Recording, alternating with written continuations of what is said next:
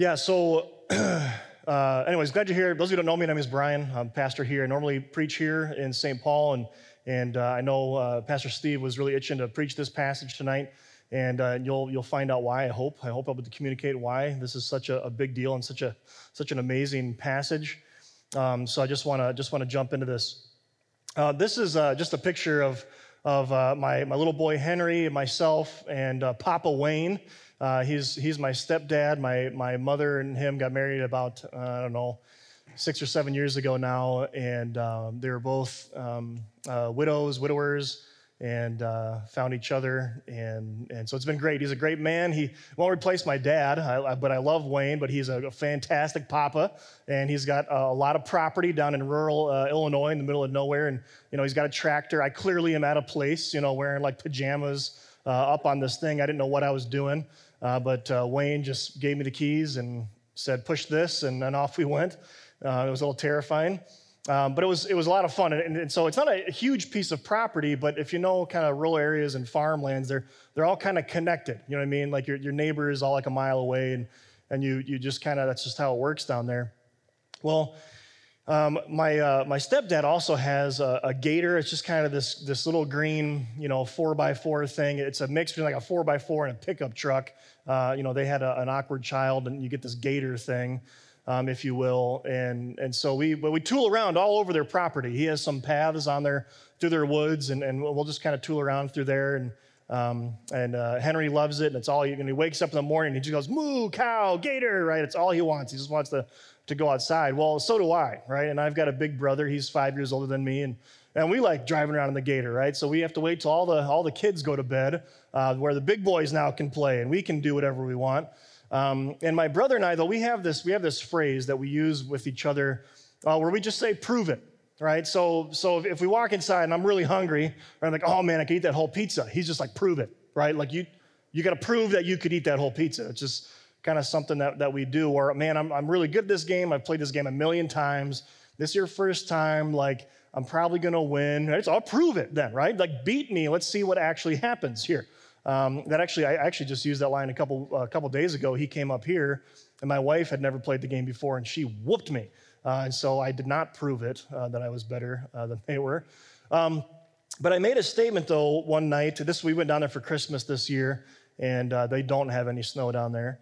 Um, lucky. And uh, we were on this gator one night and we're driving around, and, and, my brother was getting a little turned around. There's just a lot of farmlands. We're just in some random person's field.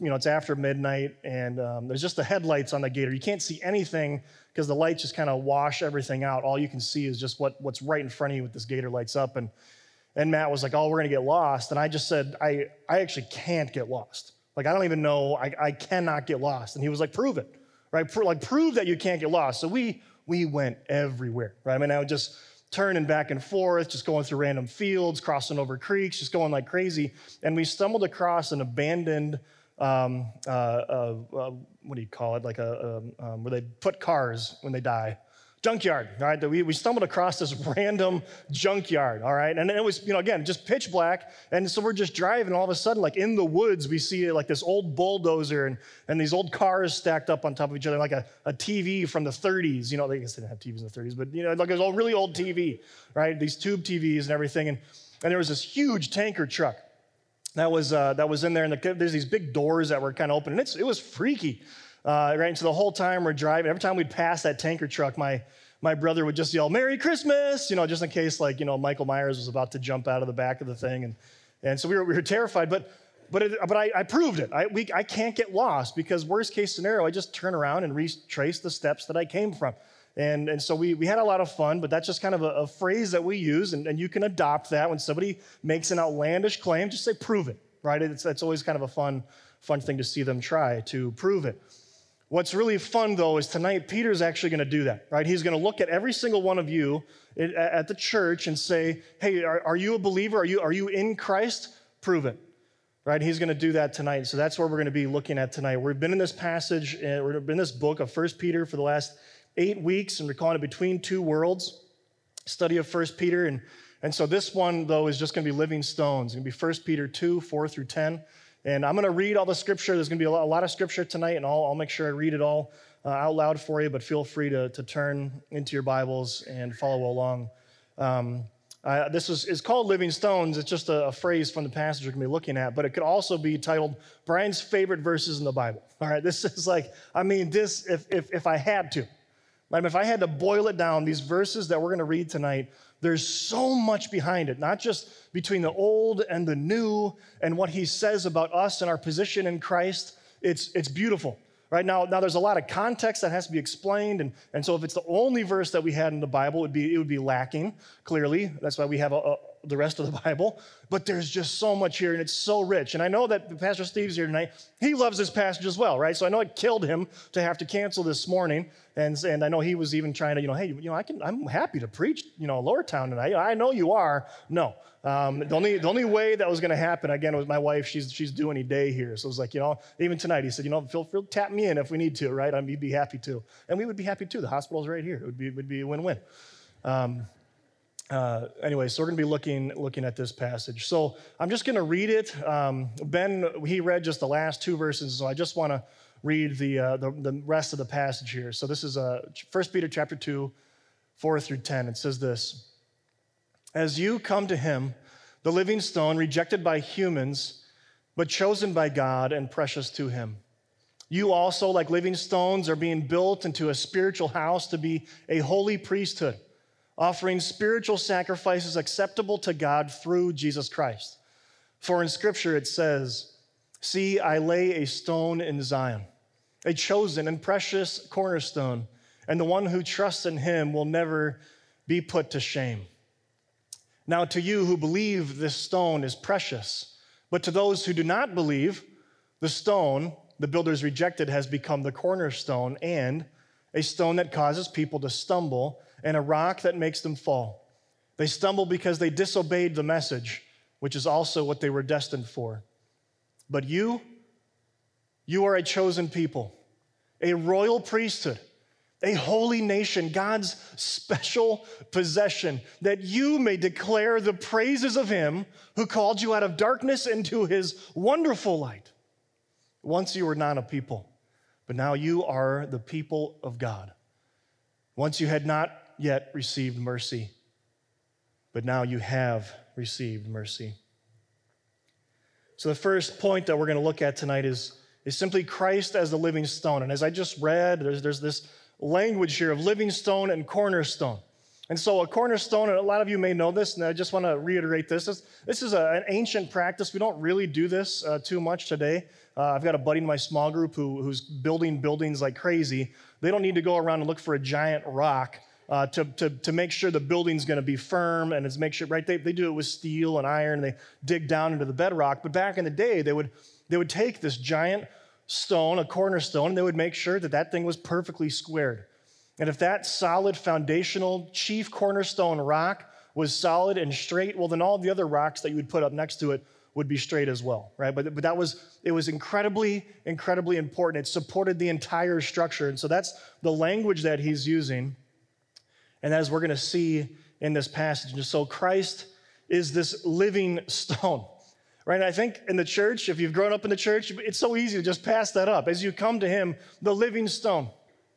Jesus was crucified on the cross over 2,000 years ago, and Peter is saying He is a living stone.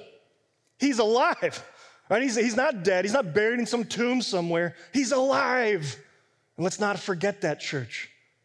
And everything that Peter's about to say and has said is founded on that fact that Jesus is this living stone, this chief cornerstone. I used this illustration a couple weeks ago, and it's probably more fitting this week. I wish I would have told myself that uh, a couple weeks ago. But when we look at a, at a building that has a foundation, and it's something that we can't see, Right? You can, you can right now, if this building's old enough, you can go down in the basement. You can see these, these limestones that are crumbling under the weight of, of centuries, but uh, that's beside the point. Um, you, you, this foundation, right? Normally we don't see that when you drive by a building, but we see the walls and we see, we see the structure of a building and what we normally can see as it goes up. But there's something that all of these walls here are founded on and it's a foundation. So that's the question. What is this foundation that Peter has built his argument on, and that tonight he's going to continue to build his argument on. It's the foundation, this chief cornerstone. What and who is that chief cornerstone? And yes, like it's, it's Jesus. But I want to go back to what he says, though, in, in uh, chapter 1, in verse 3. He says, in, this, in his great mercy, he has given us new birth into a living hope through the resurrection of Jesus Christ from the dead. That's the foundation. That's the chief cornerstone of Jesus Christ, who is alive and well. And he's breathing air to this day. He's somewhere in the universe, right? It just, it's hard to wrap our minds around that. That he has a body and he will always have a body. He is alive. And he is our living hope through the resurrection of Jesus Christ. That's the foundation. That's the cornerstone. And so, to use the language that Peter's been using, that foundation, that we are chosen pilgrims or aliens or strangers or foreigners, that we have been begotten by the Father, we've been chosen by Him before the foundations of the world, that we have an untouchable inheritance for us in glory, and the greatness of our salvation and this new birth or being born again in a living Christ. That's the foundation. And what everyone can see, the walls, the structure, is this godly living. That people can observe the way I live my life. And what Peter talks about, those things are holiness. That we can be holy because God is holy, and because now we're in Christ, He's enabled us to be holy. And last week, Pastor Corey talked about desiring God's living word like a baby desires milk. That's what we've seen, but we're going to see this even further this week. These walls are going to be developed, they're going to be starting to take shape and, and form on this solid rock of this foundation of what does it mean for us to be a church, to be a people group that people can observe and see. But before we get there, we're going to just keep walking through this, this passage. It says that this chief cornerstone, this living stone, was rejected by humans. It says that he was rejected by humans, but chosen by God and precious to him. And and there's a lot of history here that, that Peter is just kind of flying over, right? But again, Peter's writing to the Gentiles. He's writing to people who aren't necessarily churched people. He's not talking to, to uh, Jewish Israelites that maybe would have known all about this and what, right? If, if you know nothing of the Old Testament and read First Peter, it is amazing. But when you start to get into the history and the context of where he's drawing these themes from, it just becomes a high definition TV. It's just amazing of what he shows us uh, based on where he's pulling this from. So it said that Jesus was rejected by humans. In other words, he's specifically talking about the Jewish leaders. That they would have looked at Jesus, that claimed to be the Messiah, claimed to be the good news, claimed to be the hope of the world, and they say, no, that, that cornerstone's not what we were expecting, right? Go, go, go get me a different stone. They were expecting a Messiah. They were expecting somebody who was going to fulfill the promises that was given to Abraham and, and David, right? That he was going to have descendants as far as the you could see and count in the stars, that he was going to possess and take over the land that they were currently occupied under of Rome.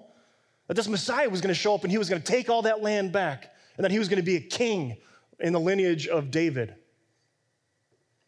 So all these things, they're saying, no, this is a this is a stone. Go, go get a different one. It's kind of like when I, I play Legos or trying to build a tower with my son, right? You, when you start a foundation of any tower, right? You guys remember playing Legos or something like that. You got to get the big ones first, right? You take the big ones, then you then you get littler and littler up at the top, right? Uh, that's that's usually how you build successful towers when you're a child. Uh, but he always wants to start with the little ones, right? He's like, no, no, no, go go get me a different go get me a different stone. And that's, that's what happens, okay? So even Jesus talks about this. This is in Matthew chapter 13. He says this Coming into his hometown, he began teaching the people in their synagogue, and they were amazed. Where did this man get this wisdom and these miraculous powers? They asked. Isn't, isn't this the carpenter's son? I mean, isn't his mother's name Mary, and aren't his brothers James, Joseph, Simon, and Judas? Aren't his, all of his sisters here with us? Where did this man get all of these things? And they took offense at him. Right? So Jesus shows up and he starts proclaiming who he is and even calls himself this chief cornerstone that he is proclaiming to be the Messiah. I said, whoa, whoa, whoa, whoa, no, no, no, no, no, no. you do not fit the bill. This is not at all what the Old Testament teaches about what the Messiah is going to be like. So that's what's happening here and so we see Jesus, this living stone, being rejected by the narrative that was being told about who the Messiah would be. And then the church is being built into a living spiritual house. It says this You also, like living stones, are being built into a spiritual house, a holy priesthood. I love here what Karen Job says. She says the, the Christian church is not primarily a social organization. Right? Because can we be honest? Like this would be a this is a bad social organization. Uh, it just is, right? Like uh, we're gonna have one, one dude stand up front. He's gonna yell at you for about 45 minutes, and then we're gonna have some coffee and donuts, then we're gonna go home. That's not how you build like real friends, right? But but that's the mystery of the church. That we get to share authentic, real life. We were not just some social club, some social organization, but a new temple where, the tra- where transformed lives of believers are offered as a sacrifice to the glory of God. The imagery of the living stones being built into a single unit implies the significance and purpose of the individual Christian cannot be realized apart from community with other believers. And I say this probably almost a, on a weekly basis here that, that my faith with Christ is, is a, it's a personal relationship with Jesus. It's never meant to be private. That we are in this together and we are being built up into this building alive with one another. So we could look back at that foundation, these walls. We could say that foundation is a rebirth in a living Christ. And the walls and the structure that are being built out of that, that we are a living community that we are being built into. You see, because a master builder has chosen Jesus Christ, his only begotten Son, as the stone in which all other stones will be built upon. And we, church, we all are living stones, are being built up into this beautiful masterpiece. And only when human history ceases will the scaffolding of time begin to fall away and reveal the true glory of what God's plan for his image bearers really is. And it is magnificent. And we can't even begin to imagine the glory that is his church, that is his bride, that is you. But then, as soon as Peter tells us this, that we are being built up into this church, I always have to ask myself, how is this possible? I mean, I mean, I mean really, I mean, like me, a wretched sinner. Like, I, like I'm part of that story. I'm part of that glory. I'm, I'm part of the bride of Christ. And he says that we're to offer acceptable sacrifices. How can we do that? A couple weeks ago, we looked at the holiness of God, this unapproachable light. How, how can I ever do anything to that God where it's acceptable? It's only through Christ. And Peter says this explicitly. Offering spiritual sacrifices acceptable to God. How? Hard work, I'm going to donate a lot of money and time and all these different things, and then maybe, just maybe, God will accept me. No, he says that I am, these are acceptable through Jesus Christ, based on that foundation of who he is. As I was writing this, I was reminded of this old hymn that we used to sing all the time growing up. And can it be? It was written by Charles Wesley, and these are some of the lyrics. And can it be that I should gain an interest in the Savior's blood, that I should actually get something of profit from the Savior's blood? Died he for me who caused his pain? For me who him to death pursued? I nailed him to the cross. My sin caused pain and wrath from the Father. How can that be? In the chorus, he says, Amazing love. How can it be that thou, my God, should die for me? That this master plan and his master builder, that part of that story and rewording and reworking of the story was to put Jesus Christ on the throne and to be the key cornerstone in which all of us are going to be built up into. And someday he's going to remove all that scaffolding. He's going to, we're going to see it And we're going to praise and worship and glorify God for all of eternity. Amazing love. How can it be that thou, my God, should die for me? And so tonight, even looking at all these passages and looking at what Peter has said, if Jesus really is rereading the story, or if Peter is a retelling of this story, and Paul does the same thing, well, then Peter, prove it. Right? Peter, I, want, I want you to prove this. Are you just making this up, just kind of willy nilly? I mean, you, you, you use some Old Testament, but let's talk about this a little bit more. Is there really a retelling of the story? Because I'm a little confused. Because if I only read the Old Testament, Jesus is no Messiah. If I only read the New Testament, the Old Testament, it looks like, yeah, he's going to be a king. He's going to be seated on his throne. So I'm a little confused with the story here, Peter. So I need you to prove this. So he then quotes scripture. For in scripture it says, See, I lay a stone in Zion, and I chose a precious cornerstone. The one who trusts in him will never be put to shame. And there's verses all over the Old Testament that this is from Isaiah 54 and also from Psalm 117 that this is coming from. And so it could be coming from a different couple different places. He's saying, see, this is what the Old Testament's saying. That there was this chief cornerstone that was precious, and anyone who trusts in him will never be put to shame. And in a culture that was all about shame and honor, what he's saying, if you put your faith and trust in this cornerstone, you won't have shame. And therefore, the opposite is also true. That if I don't put my faith and trust in that cornerstone, then I will be put to shame. Uh, let me take a little aside here, mainly because of that video that we watched about Mission 1618. Mission 1618, the whole passage is about um, Jesus goes to Peter and he says, uh, Who do people say that I am? And Peter says, You're the Messiah. You're the, you're the Christ. You, you are the one that we've all been waiting for, right? That you have retold this story. You are the one that we're waiting for. And then Jesus says, that verse that, that Davis read there says, And upon this rock I will build my church. And he says, And the gates of hell will not prevail against it. So, unfortunately, people have taken that because Peter's name, Petros, means the rock, that God is saying, Peter, upon you I'm going to build my church. And that's a, that's a wrong way to read that story because think of it if Petros, if the rock was reading this story and was retelling this story and was talking about the chief cornerstone, this would have been a really easy time for him to go, Yeah, and I'm also kind of a big deal. like I'm also like a, like a big rock too, you know? And he doesn't do that. Right? He just says, No, it's about Jesus. Everything is always about Jesus, and the foundation's always about Jesus. It's got nothing to do with me. Okay? So that's just a just a side, right? Is that my warning time? Am I getting close on time? Getting too, too animated? All right, I'm going to move on here.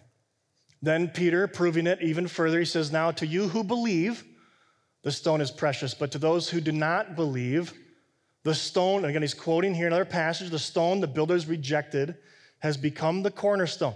Okay, so that one that the, that the Jews said, Nope, not, not our Messiah, right? Not, not, not our Christ. You're not going to save us.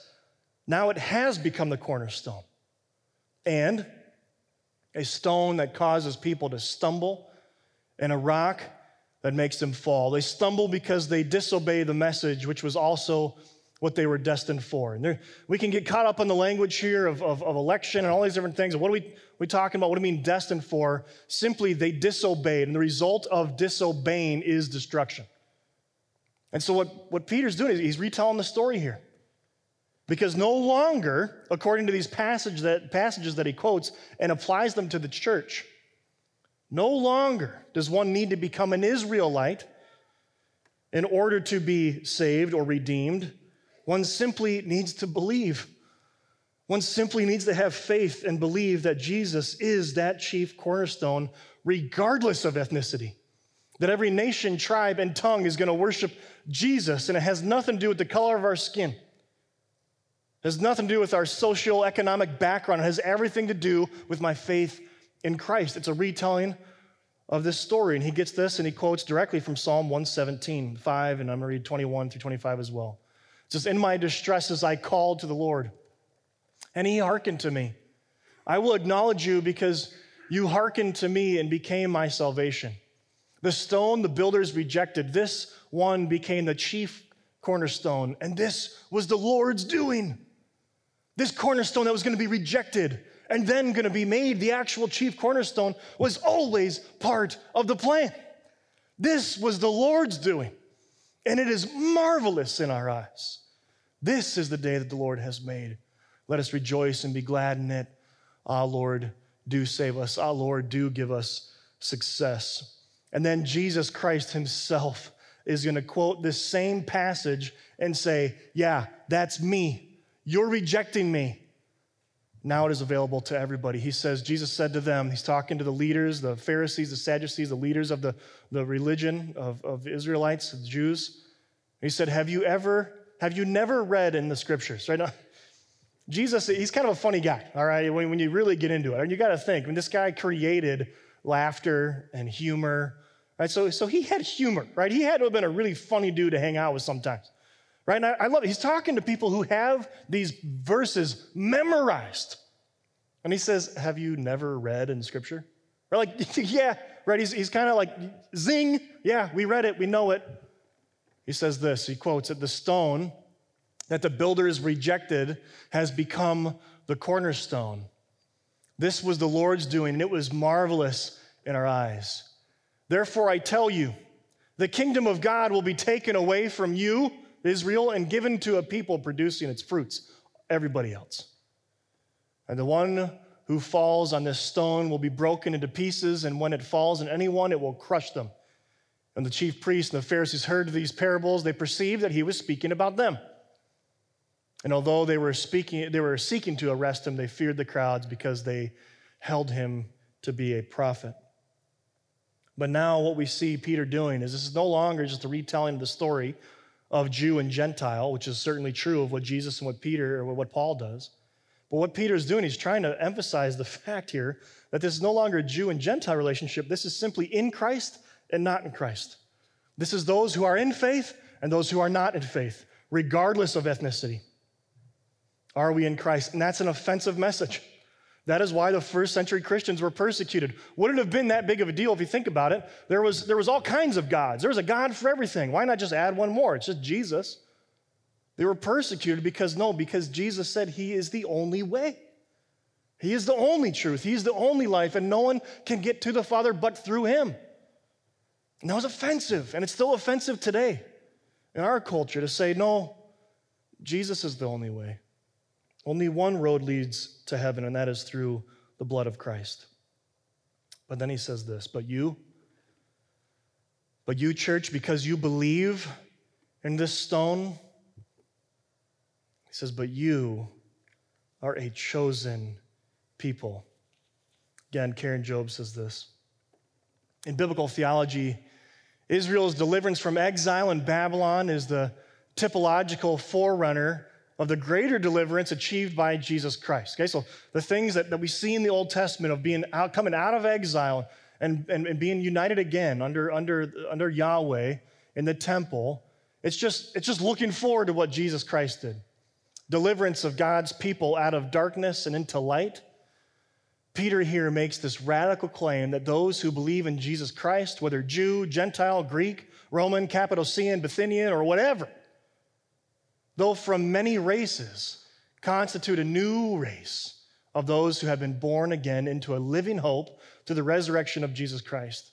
Here is the foundational cure for all the evils of racism in human society. Is to say, we, we've been blessed with something more. That's got nothing to do with my skin, my language. It has everything to do with who my Creator is and my faith in that Creator. He then goes on, but you, you, church, are a royal priesthood, a holy nation, God's special possession. And those words, those, those verses should just jump out of the page, especially if you're here and went through Exodus, because these are words that were explicitly used for Israel, ethnic Israel.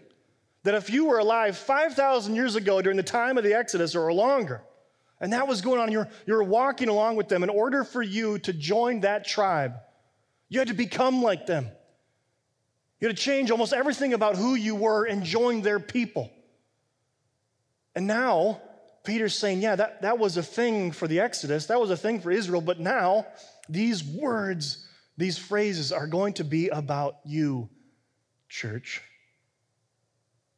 You are a royal priesthood, not just the Levites.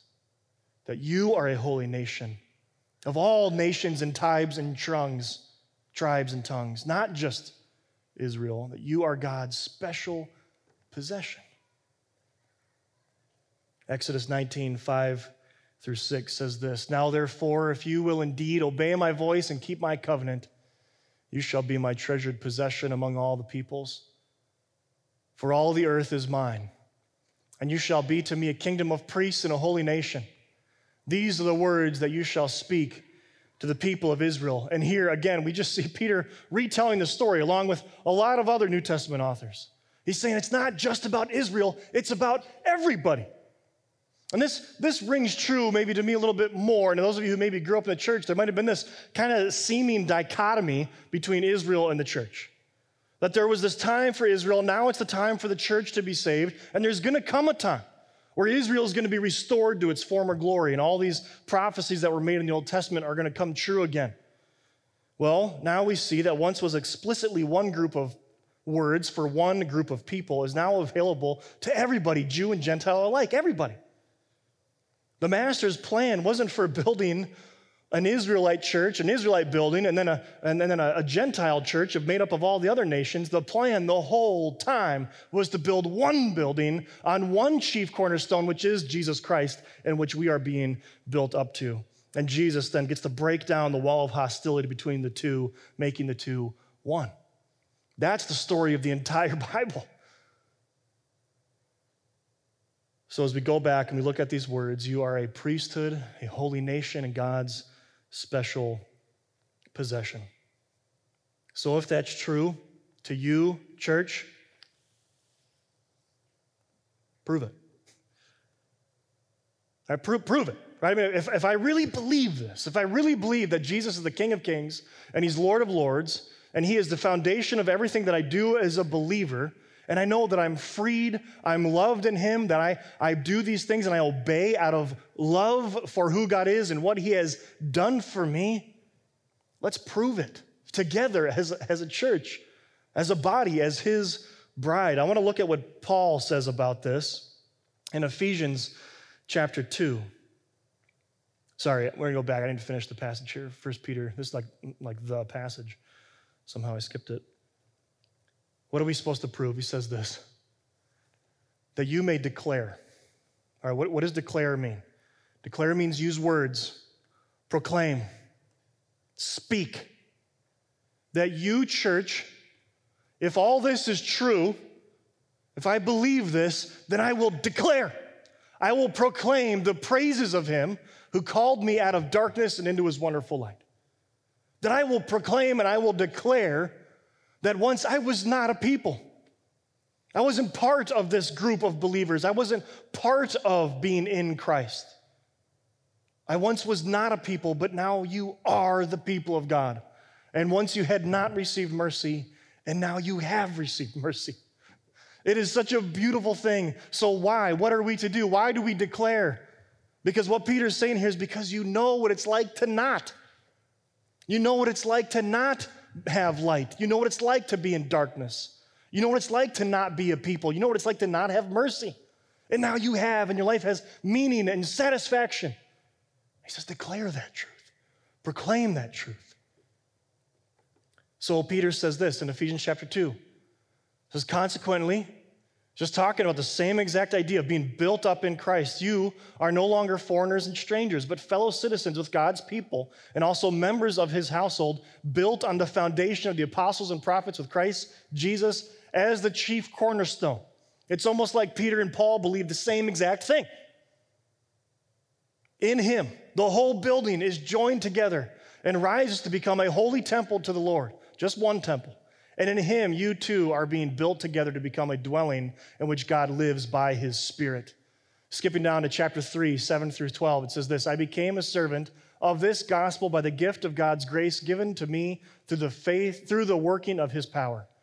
Although I am less than the least of all the Lord's people, This grace was given to me to preach the gospel to the Gentiles of the boundless riches of Christ, and to make plain to everyone the administration of this mystery, which for ages past was kept hidden in God who created all things.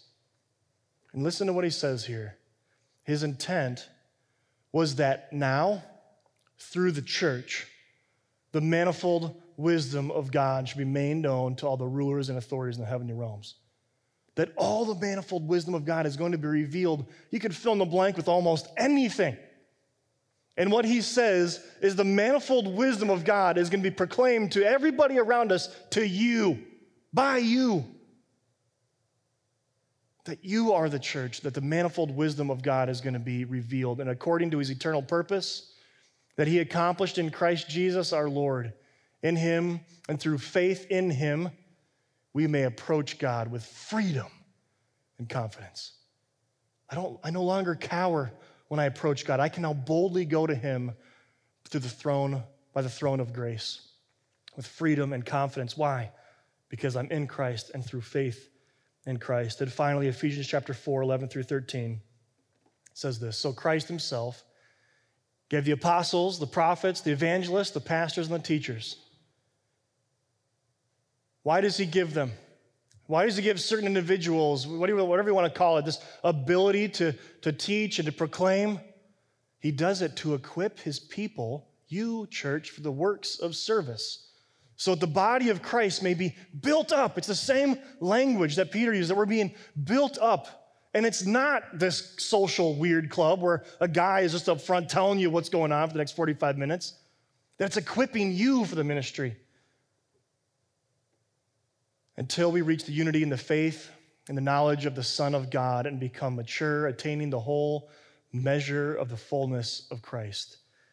That we are being built up. And so it is our job, however you want to word it, right? As, as, a, as someone who's, who, who's in ministry, uh, who's in paid ministry, that this is, this is my job, and I, I really enjoy doing this. But there are every single person in this room, other than maybe Steve, you guys come in contact with people that are non believers that I would never come in contact with. I don't think there's anybody on staff that I would say, eh, I'm not so sure about that or salvation. I need to go have a chat with them, right? No, that would, that would be, that'd be, but I'm going to fire them, right? That's what happens right, as a church, but you get to come into a context where you're going to meet people and rub shoulders with people that we never get to. And so it is our joy to be able to equip you to proclaim the good news of Jesus Christ who called you out of darkness into a marvelous light because you once were not a people and now you are, and once you did not receive mercy and now you have. And so the language that we use at Hope when it talks about our, our structure and how we do these things. And I think there have been times where we, this is certainly implied in our language, but I think that we want to make this a little bit more explicit. And it's this that we would say as a church that we are elder led, that we have uh, elders and, and, we meet uh, regularly. We discuss the spiritual direction of the church and, and, and, and we discuss all these different things, that we are elder led. And we have this governance team, men and women support uh, the elders and, and, different decisions that they're supporting that, that may be through financial and, and, and running all those different logistical things, that we're elder led, governance team supported, that we're staff run, that we have a lot of staff, whether that be interns or, or part time staff or full time staff, that we're, we're the boots on the ground, that we're really trying to get these ministries and different things going. But listen, if we stop it right there, it's not a church. Because that's not the manifold wisdom of God being revealed. The manifold wisdom of God has been revealed so that you, church, so the language, at least that I'm going to start using, is this idea of member mobilized. That you are the church and that you get this opportunity that as you learn, as you grow, to then go into our communities and mobilize the church to be its hands and its feet as a body of Christ. I'm going to illustrate it this way. This is a uh, my family, uh, this is up at my, down at my mom's in Illinois. And uh, so you've got my wife, Angela, on the left. This was a, a long time ago, this picture. I couldn't find one recently. Uh, my brother in law, Phil, he's married to my sister across the table, my sister Amy, who's thrilled uh, that she's getting her picture taken uh, in this photo.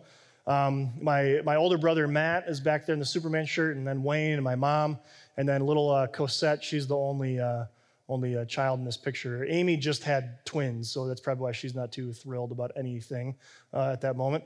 Um, but this is our family, and we do this, uh, you know, a couple times a year that we get together and we sit around the dinner table. And my, my mom is a, a great cook. I mean, I know she, she just adds butter to everything, so of course it tastes great.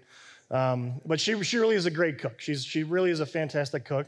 And, and there's not a lot of us. It's not a super busy house. It's getting busier now that we're having uh, more and more kids, and it gets a little crazier and a little more, more rambunctious. But, but we, we had this big meal together, and we always do this. But part of my family, my mom's from New York. Uh, she married my dad, who is from Chicago. Um, and my mom doesn't, doesn't joke around, right? Matter of fact, I, I have a picture that I put in Henry's room of the Chrysler building uh, because my mom used to always say, I need you to clean your room until it shines like the top of the Chrysler building. What is the Chrysler building? Like, I didn't know what she was talking about, right? But she was definitely like in your face, like, this is how this is gonna go. And when she's cooking, right, if Phil, my brother in law, was like, well, it's not my family. Like, you're, I'm an outlaw, right? You guys treat me like an outlaw. I'm just gonna go, I'm gonna watch some FIFA, uh, and I'm just gonna watch some TV, and you guys cook, you guys clean. Trust me, my mom's not gonna have any of that. My mom's gonna walk right over there, and she's going, Phil, get in here, right? You gotta, you gotta help and do the dishes. Why? That's what families do, right? I can't imagine going home to my family and saying, Yeah, I'm not gonna help cook, I'm not gonna help clean. Angela, you got the kids, I'm just gonna veg. No, no, no, no, no, no, right? Not, not when my mom was in town, right? That's not gonna happen because we're family. And it's the same thing with us that we really are a family, that we are the bride of Christ and we are being built up in this together.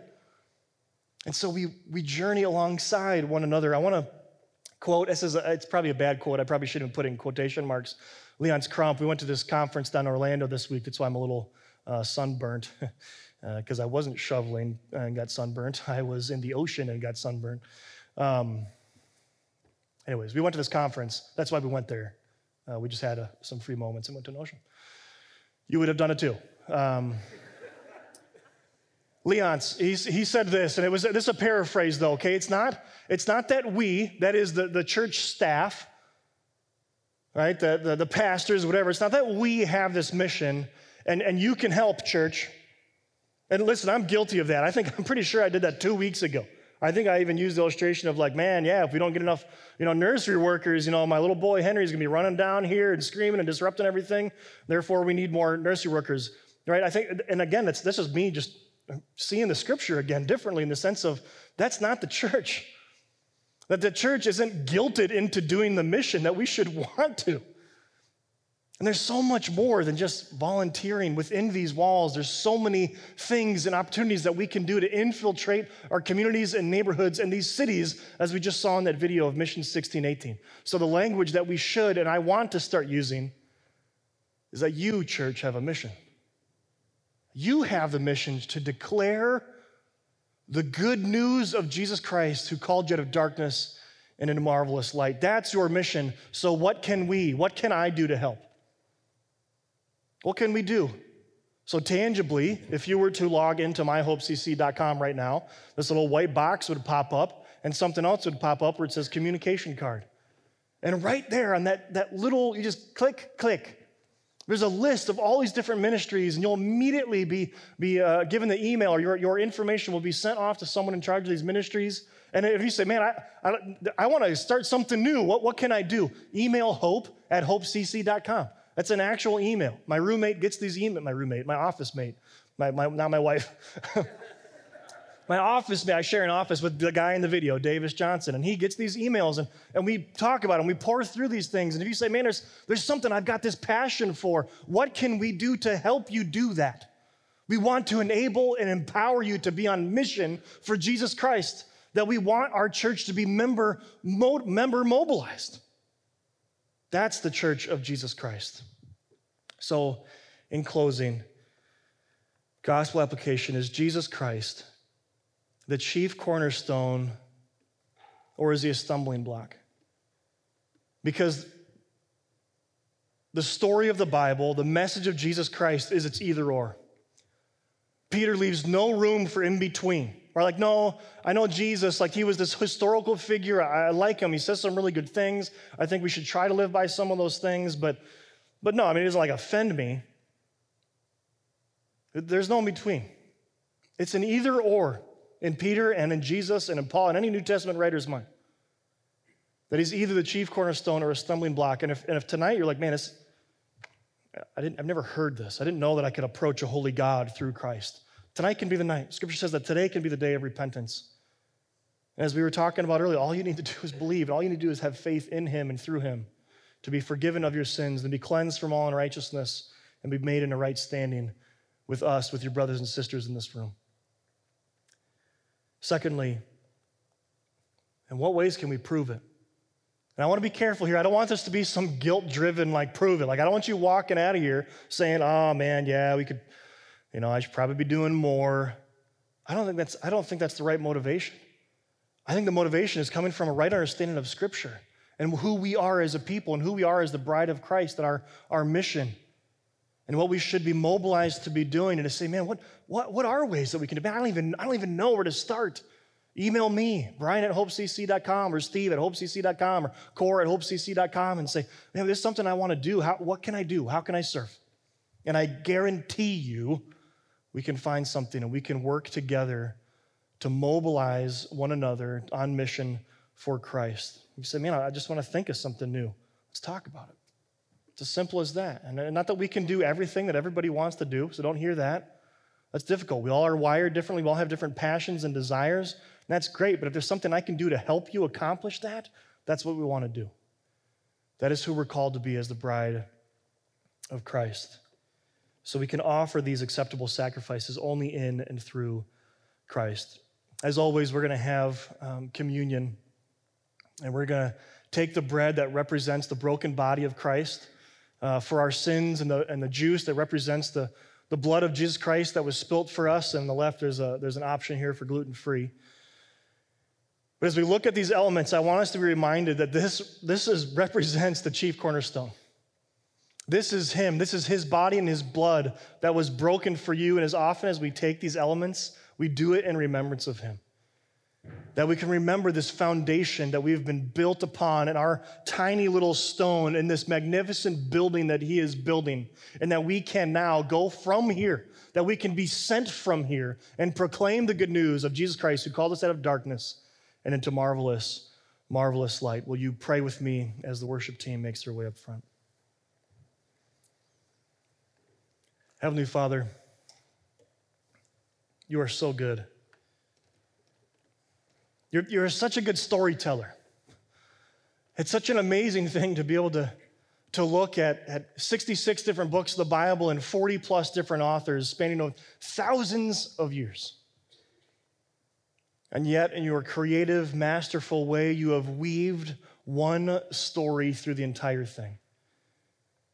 That you knew your son would have to come to this world and that he would be rejected by his own people but then Jesus said that he would be made the chief cornerstone for all people. God, it is amazing. It is beautiful thing that we get to take part of this. So, God, I pray that you would, you would convict, that you would, you would open our hearts and our minds and say, what can we do? What can we do to go on mission, to be mobilized in this community, in our neighborhoods for you?